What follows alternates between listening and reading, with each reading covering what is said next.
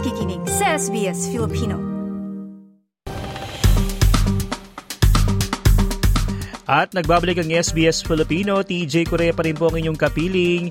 Ngayon po dahil pinag-uusapan natin yung Jobs and Skills Summit, eh bago pa po nangyari yan, eh naglabas na po ang gobyerno ng sampung professions na pinaniniwalaan nilang kailangan matindi o may critical shortages. Ito po yung construction managers, um, uh, civil engineering professionals, registered nurses, ICT, information and communications technology, business and systems analyst, software and applications programmer, plumbers, electricians, chef, child carers, age and disability care, at pati po yung um, registered nurses. At uh, kabilang din dyan ang early childhood teacher. So yan po yung sampu na mga critical. Eh, pasok po ba kayo dyan? Ano? Kamakailan po nga na inanunsyo ng Victorian government ang libreng pag-aaral po ng nursing at midwifery sa mamama- kanilang mamamayan sa nasabing estado. Eh pero po, eh, isa pa pong profesyon na may scholarship sa nasabing estado din nakasama po dun sa sampung nabanggit natin pero hindi masyadong napag-uusapan. Ito po ang early childhood teacher. Nako, so taas po nung kamay ng mga um, uh, early childhood teachers dyan at educators. Eh, ilan po natin kababayan natin yung pinili po yung trabaho na ito. At uh, ano nga ba yung kanilang nakukuhang grant sakaling mag-aral ka ng kursong ito at sino-sino po yung mga eligible. Eh yan po ang ating pag-uusapan ngayon dito po sa ating trabaho, visa at iba pa. Trabaho visa at iba pa. Trabaho, visa at iba pa. Na-receive namin na grant para mag-aral ka ng early childhood teaching is 25,000. Mas mataas yon kaysa dun sa nursing. So alam mo talaga na in demand siya. Pero kasi, kaya sila nagaganon, kukunti yung kumukuha ng teaching. Hindi na nabigla si Shirley Aran Rodriguez mula sa Melbourne na mapasama ang kanyang propesyon na early childhood teaching sa sampung pinakakritikal na may kakulangan ng trabaho sa Australia. 2019 nang kumuha si Shirley ng Certificate in Early Childhood Education and Care at itinuloy niya ito sa diploma. Tatlong taon na siya nagtatrabaho sa nasabing sektor at nang malaman niyang may scholarship ang Victorian government para makapag-aral siya ng bachelor's degree, agad niya itong kinuha. Eh, nung nag-offer sila ng scholarship, so syempre, dahil gusto ko naman, kaya kinuha ko na rin yung ano, yung grant. Ang maganda doon, so kapag na-enroll ka na, nakapag-enroll ka na, bibigyan ka na kaagad nila ng 10,000 para doon pag nag once na naka-enroll ka na doon sa course. Then after that, yung remaining kapag naka-graduate ka na, tsaka yung the rest um pagka nakapagtrabaho ka na as an early childhood teacher. Parang may mga milestone kang dapat ma-reach bago nila ibigay yung yung money. 2021 nang inilunsad ng Victorian government ang naturang scholarship kung saan mabibigyan ng $25,000 ang mag-aaral ng early childhood bachelor degree. $12,000 naman ang mga makukuha ng mag-aaral ng early childhood graduate diploma at $18,000 ang master's qualification. Pero giit ni Shirley, dapat ay may passion ka sa propesyon na ito ini-stereotype kasi nila yung mga teachers or educators na nag-aalaga ka lang ng bata. It's not like that. You educate them, tsaka you teach them. So, ang ginagawa mo, pag pumasok ka, syempre, titingnan mo yung environment, kung safe para dun sa mga bata. Yan yung routine. And then after that, gumagawa ka rin ng mga curriculum or mga program para dun sa mga bata. I-observe mo sila kung ano yung mga interest nila, kung ano yung mga skills. Doon mo gagawin yung program mo or your curriculum. Tapos, i lalagay mo yun or magre-reflect yun sa classroom mo as a teacher. Kahit wala namang scholarship, nag-enroll ang international student na si Erica Unggon sa Certificate in Early Childhood Education and Care.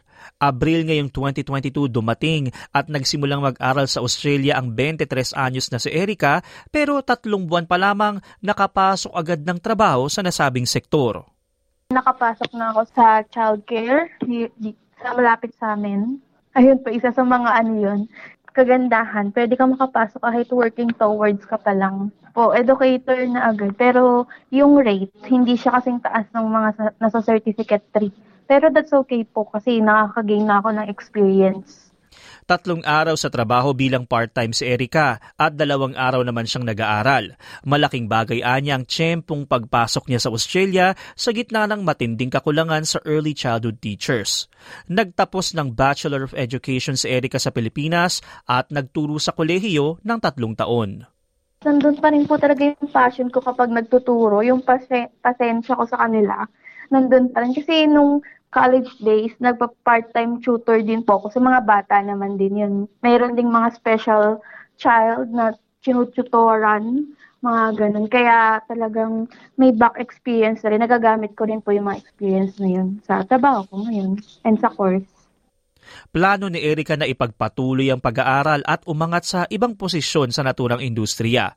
Umaasa din siyang makapanatili sa Australia na pagtupad sa kanyang pangarap.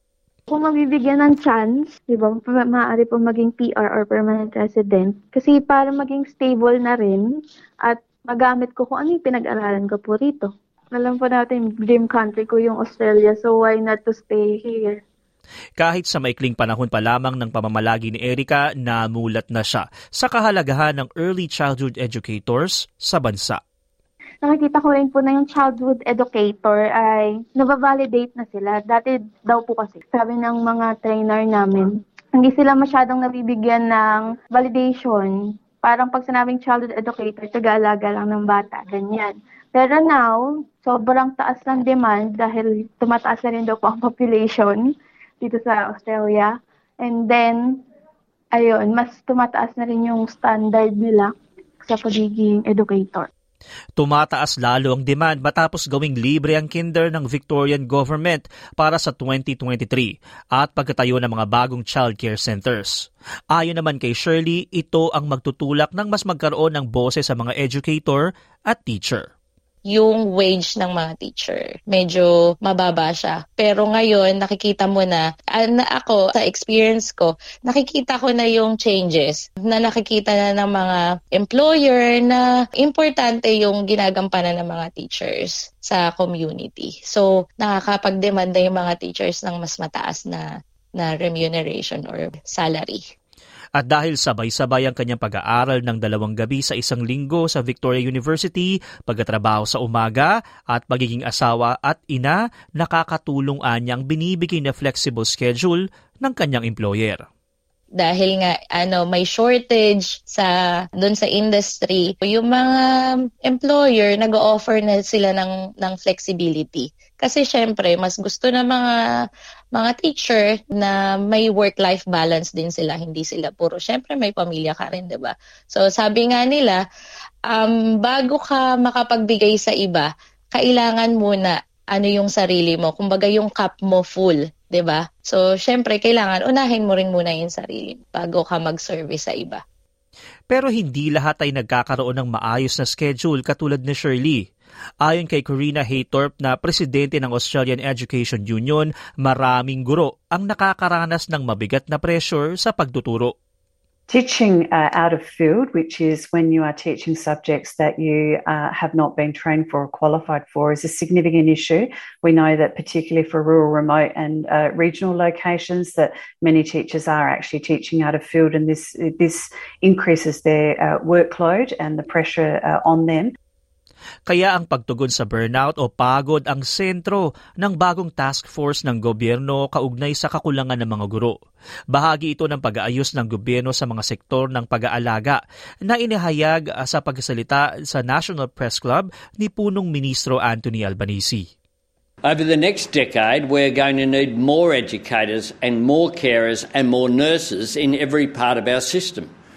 We won't do that with broken institutions and burnout staff. Base sa 2021 Early Childhood Education and Care National Workforce Census na inilabas ngayong Agosto, aabot sa mahigit 200,000 ang naging staff ng nasabing sektor. Ngunit tila hindi pa ito sapat sa nararanasang matinding kakulangan ng manggagawa. Inaasahang isa ito sa mga isyong matutugunan sa gaganaping Jobs and Skills Summit ngayong Setyembre. Ako si TJ Korea para sa SBS Filipino. Trabaho, visa at iba pa. Trabaho, visa at iba pa.